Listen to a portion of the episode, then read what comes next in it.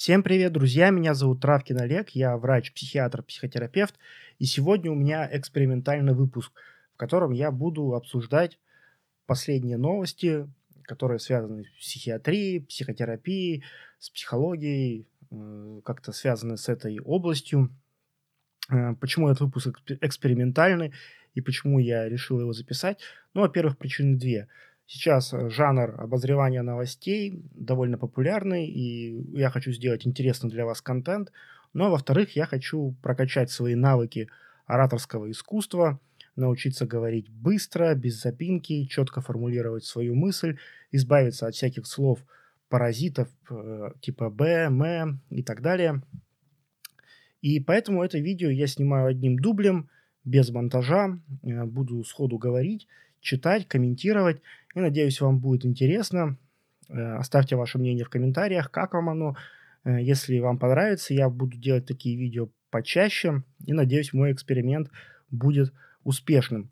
И давайте сразу перейдем э, к первой новости, которую я хотел с вами обсудить. Нашел я ее на сайте РИА Новости. Звучит она так. Нарколог назвал безопасную дозу алкоголя – Новость была опубликована 17 декабря 2020 года, и звучит она так. Э, психиатр-нарколог Александр Ковтун, не знаю, кто это, впервые слышу, э, назвал безвредную для человека дозу алкоголя. И дальше цитируют э, речь этого доктора. Лечебная доза алкоголя – это чайная ложка в качестве миорелаксанта, адаптогена и антистресса – все, что больше, это уже токсические и ядовитые дозы в той или иной степени, они будут приносить вред. Что я хочу сказать? Э, Всемирная организация здравоохранения уже давно пришла к мнению, эксперты этой организации э, пишут уже давно, что безопасной дозы алкоголя нет.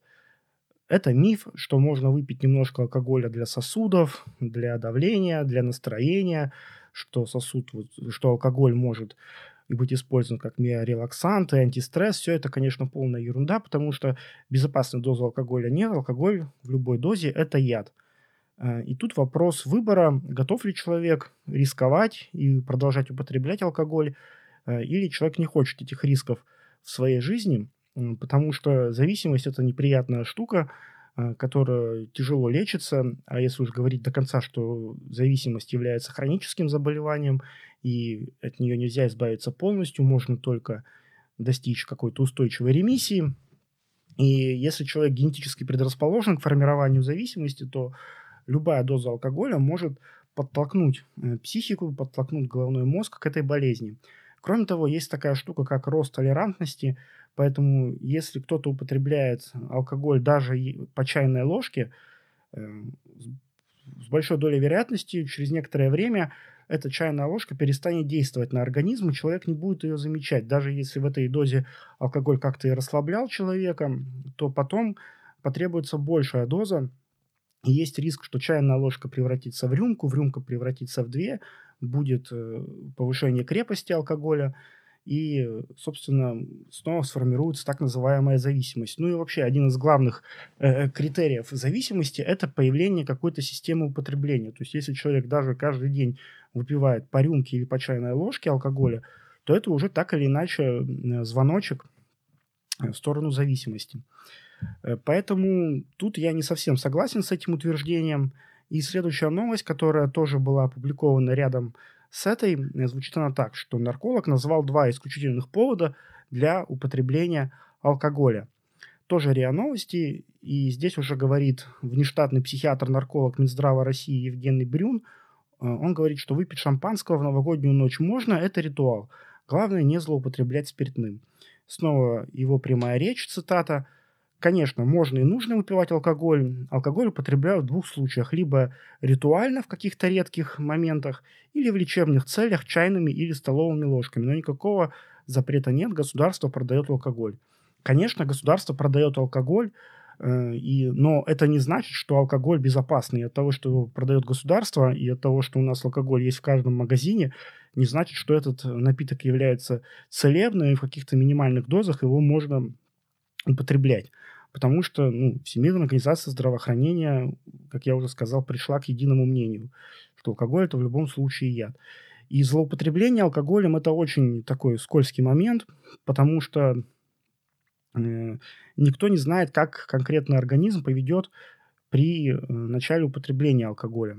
И все вот эти истории про культуру питья, про культуру употребления алкоголя, это, конечно, миф, никакой культуры нет. Э, и я уже говорил, что это просто выбор человека. Готов человек впускать в свою жизнь алкоголь, э, рисковать как-то здоровьем, Э, рисковать своим самочувствием или не готов. Да, может быть, что ничего страшного не будет, организм справится, переработает дозу алкоголя, которую человек потребляет, и там в лучшем случае это будет какая-то легкая интоксикация, в худшем это будет похмелье. Но, опять же, как это будет в конкретном случае, никто не знает у конкретного человека. И, на мой взгляд, конечно, чтобы этот миф наконец развеялся, тут нужно поступать как э, поступили когда-то э, с, э, с табакокурением, потому что еще лет 20 назад, мне кажется, э, а, были сериалы, фильмы, где главные герои, герои э, курили красивой обстановке, курение ассоциировалось, может быть, с каким-то образом успеха, свободы, э, с каким-то бунтарским духом. Э, но когда-то давно все-таки было принято решение на пачках сигарет рисовать последствия злоупотребления табаком, последствия употребления табака. Я думаю, вы все видели эти картинки. Это черные легкие, это какие-то э, скелеты, глаза и так далее. Все это очень страшные картинки, конечно, и они причем занимают такую большую часть э, упаковки сигаретной. И только это помогло, наконец, отводить э, население от употребления табака. Только после этого, э, наконец, люди стали меньше курить. И, на мой взгляд, пока, конечно, на этикетках алкоголя не будут писать или не будут рисовать такие же картинки, э, никакого э, снижения потребления алкоголя не будет. Сейчас хочу сказать, что, наверное, многим может показаться, что я как сноб, и тут сижу, говорю, что пить это вредно, и, и кто-то может подумать, что я сам вообще не употребляю. Но Конечно, я не избегаю употребления алкоголя, и, конечно, наверное, я в новогоднюю ночь тоже выпью шампанского, но это не значит, что я делаю что-то правильно, это не значит, что это полезно. Это, опять же, мой выбор, и я призываю просто понимать, да, рискуете вы или не рискуете, какие могут быть последствия, э, и ради чего вы это делаете. Потому что алкоголь это очень опасно, и безопасной дозы нет. Вот. Вот такая новость. Но странно, что это публикуется. Э, то есть какие-то исключительные поводы для употребления алкоголя звучит немножко странно. В принципе, жить вполне можно и без алкоголя. И можно и Новый год встретить без алкоголя. Это совсем не обязательный момент. И получать радость, расслабляться, э, получать какое-то удовольствие можно и без употребления спиртных напитков. И таких примеров на самом деле много. Э, поэтому все в ваших руках, э, и все зависит от человека, от выбора человека. Следующая новость уже такая немножко мрачноватая, может быть, будет, но тоже хочу, хотелось бы мне ее обсудить с вами. Она звучит следующим образом. Так, где же у меня тут ссылка на нее была? Да. Суд, суд отказал э, в новой психиатрической экспертизе для историка Соколова. Не так давно, где-то, мне кажется, около года назад в Питере случилась трагичная история. Э, историк, э, профессор, насколько знаю, Соколов, он совершил убийство, убил свою любовницу, жену, не, не помню точно, кем приходилась ему эта женщина, после расчленил ее и пытался скрыть следы преступления в реке Нева. Конечно же, историка поймали, он под следствием, его осудили, э, и была психиатрическая экспертиза, чтобы установить, э, был профессор в этой ситуации в себе, в сознании, вменяем или он был невменяем. И одна из основных э, целей судебной психиатрической экспертизы – это как раз установить на момент совершения преступления, отдавал ли себе человек отчет в том, что он делает, или нет – Э, потому что, да, к сожалению, люди с тяжелыми психическими расстройствами иногда могут в состоянии психоза э, совершать какие-то правонарушения, э, но при этом люди действительно болеют, и они не понимают, что они делают. И судебная задача судебно-психиатрической экспертизы установить, есть ли у человека какое-то заболевание, а дальше могло ли заболевание как-то повлиять на то, что человек сделал. Если, да, психи... психиатрическая экспертиза признает человека невменяемым, то тогда человек не отбывает наказание в тюрьме, ему не дают какой-то срок, а человек отправляется на лечение в психиатрическую больницу, специализированное отделение э, и находится на так называемом принудительном лечении. Конечно, это тоже не очень приятно, но это, тем не менее, не отбывание срока в тюрьме. Э, и закончится принудительное лечение может после того, как лечащие врачи, психиатры, собравшись комиссионно, осмотрев э, пациента, приходят к, э, к заключению, что состояние здоровья на текущий момент позволяет человеку быть выписанным из стационара дальше наблюдаться амбулаторно. И вот, видимо, историк Соколов, адвокат историка Соколова не хотят, чтобы он отправлялся в тюрьму и хотят э, снова э, провести повторную психиатрическую экспертизу, чтобы э, Соколов отправился в психиатрическую больницу, где, конечно, мягче условия. Несмотря на то, что это принудительное лечение, все равно это э, не тюрьма. Но э, появились данные, что Соколов прекрасно отдавал себе отчет в том, что он делает, прекрасно понимал, что собирается совершить убийство. Более того, э, следствие установило, что он заранее э, ходил по местам, где собирался скрыть следы преступления. Э, то есть он, конечно, вменяем, он, конечно, понимал, что он делает. Да, у него, безусловно, видимо, есть какие-то проблемы с психическим здоровьем, потому что, ну, явно здоровый человек не будет совершать таких преступлений, но, э, тем не менее, э, он все равно должен нести ответственность, нести э, наказание перед законом. И, судя по всему, сейчас как раз так и будет. Э, и судебная психиатрическая экспертиза ему э, не поможет.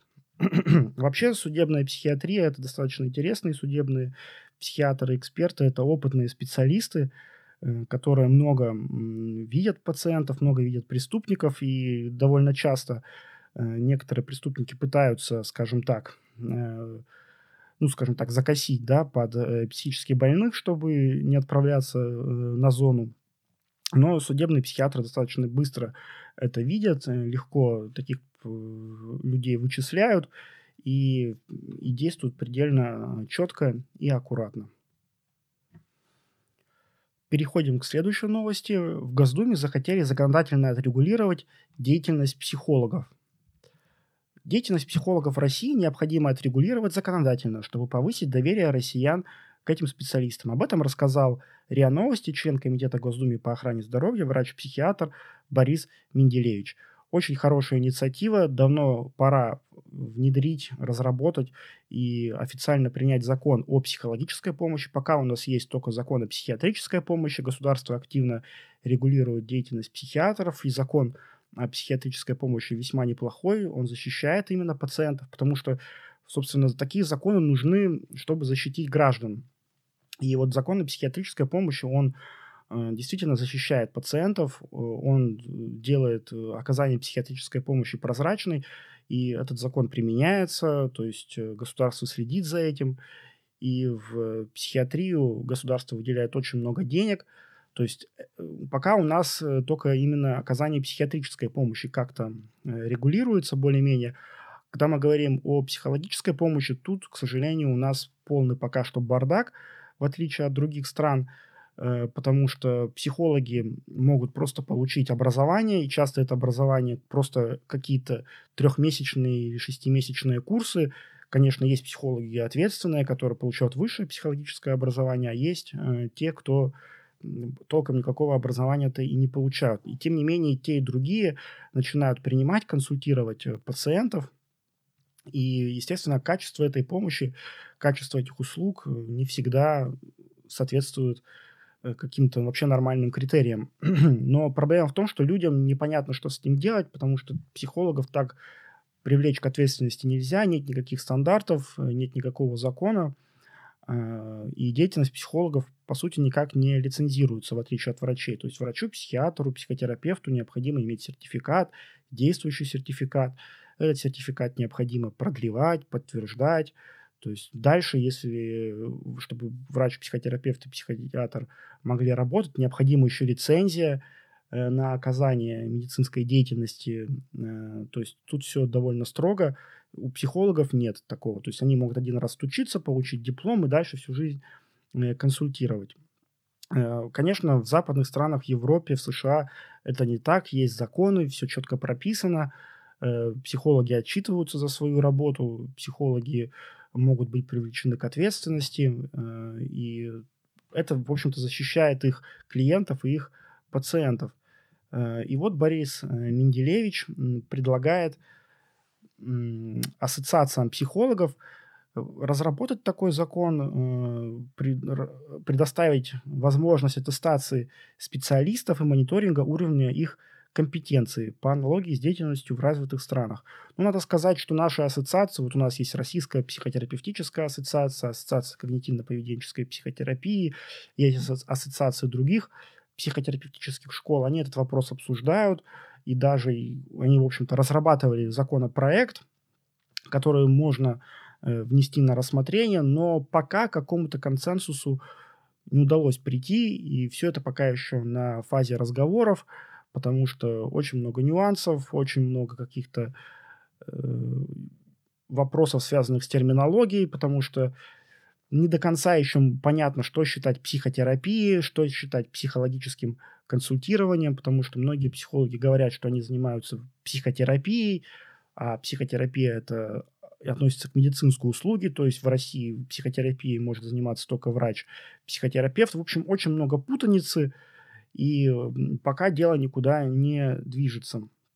И неизвестно вообще, сдвинется оно куда-то в ближайшее время или нет, потому что не похоже, что и сами как-то психологи в этом заинтересованы, э, потому что сейчас э, они чувствуют себя свободно и могут какие-то использовать свои методы э, психотерапии. Не говорю про всех, Конечно, есть много грамотных, хороших, ответственных специалистов, и я даже думаю, их большинство, но, э, тем не менее, встречаются э, различные псевдоспециалисты, и привлечь их к никакой ответственности не представляется возможным, потому что нет э, никакого соответствующего закона. И такой закон нужен, и он просто, я, я бы даже сказал, необходим, потому что ну, рост – и потребность в оказании э, психологической помощи большая. Люди стали больше обращаться, э, это уже перестало быть чем-то экстраординарным, то есть люди, у общества есть спрос на это, но пока никакого решения не предвидится.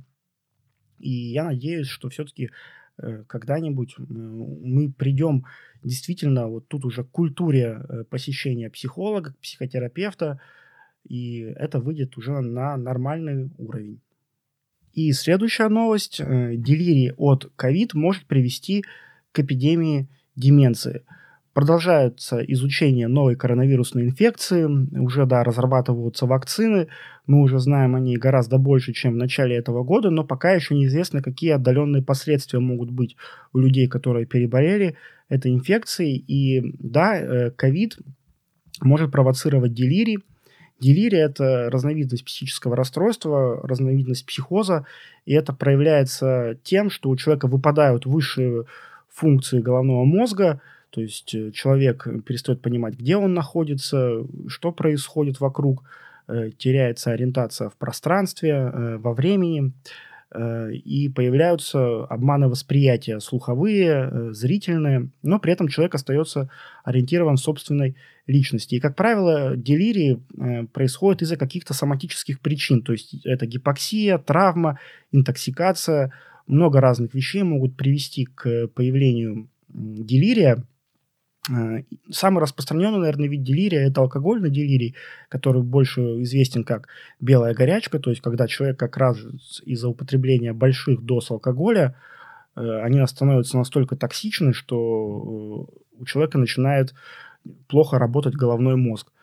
Для делирия характерна суточная активность, то есть, как правило, все эти симптомы усиливаются в вечернее время – в сумерках, а днем все может быть в порядке, человек снова приходит в себя и полностью амнезирует, забывает то, что с ним происходило во время делирия. И вот было проведено исследование э, в Страсбурге, и было показано, что порядка 60% людей, тяжело болевших коронавирусом, имели синдром делирия. Э, это состояние во время пребывания в больнице было связано с большей вероятностью развития деменции. Деменция, говоря по-простому, это слабоумие. Э, и это было показано в метаанализе из 23 исследований, которые были посвящены этой проблеме. Очень печально, очень печально. То есть деменция – это э, такая штука, которая плохо поддается лечению. И у человека, опять же, начинает страдать память, начинает человек путаться, забывать свои какие-то привычные вещи, э, и эта деменция имеет свойство прогрессировать. И вот, возможно, да, что после э, того, как э, пандемия коронавируса пойдет на спад, через какое-то время может быть повышение деменции пациентов, которые тяжело переболели коронавирусной инфекцией. Надеюсь, скоро это закончится. Э, тут что могу сказать, что да, это плохо, и э, вызванная коронавирусом неспецифическая реакция мозга в виде психоза может привести к нейродегенеративным изменениям. Тут, в принципе, все это было еще известно в самом начале этой пандемии, когда стали регистрироваться случаи с делирием. Э, надеюсь, скоро это закончится. Все-таки надеюсь, что ученые ошиблись, потому что это пока не Э, не подтвержденный факт, а это просто предположение этих ученых, э, и все-таки, может быть, э, к деменции это так не приведет. Ну и, конечно, я надеюсь, что это скоро закончится. Скорее всего, весь 2021 год мы еще будем об этом говорить, пока будут вакцины внедряться, пока будет вакцинироваться население, но я надеюсь, скоро это пойдет на спад. Вот такой короткий выпуск новостей. Обсудили три новости, которые я нашел так бегло просто посмотрев их в Гугле. Надеюсь, вам понравилось. Спасибо за лайк, если вы его поставите. Напишите э, ваше мнение в комментариях. Если у вас есть какие-то интересные новости, которые вы будете замечать в интернете, связанных с этой темой, то обязательно присылайте их мне. Спасибо за внимание, друзья. С вами был доктор Травкин и до скорых встреч.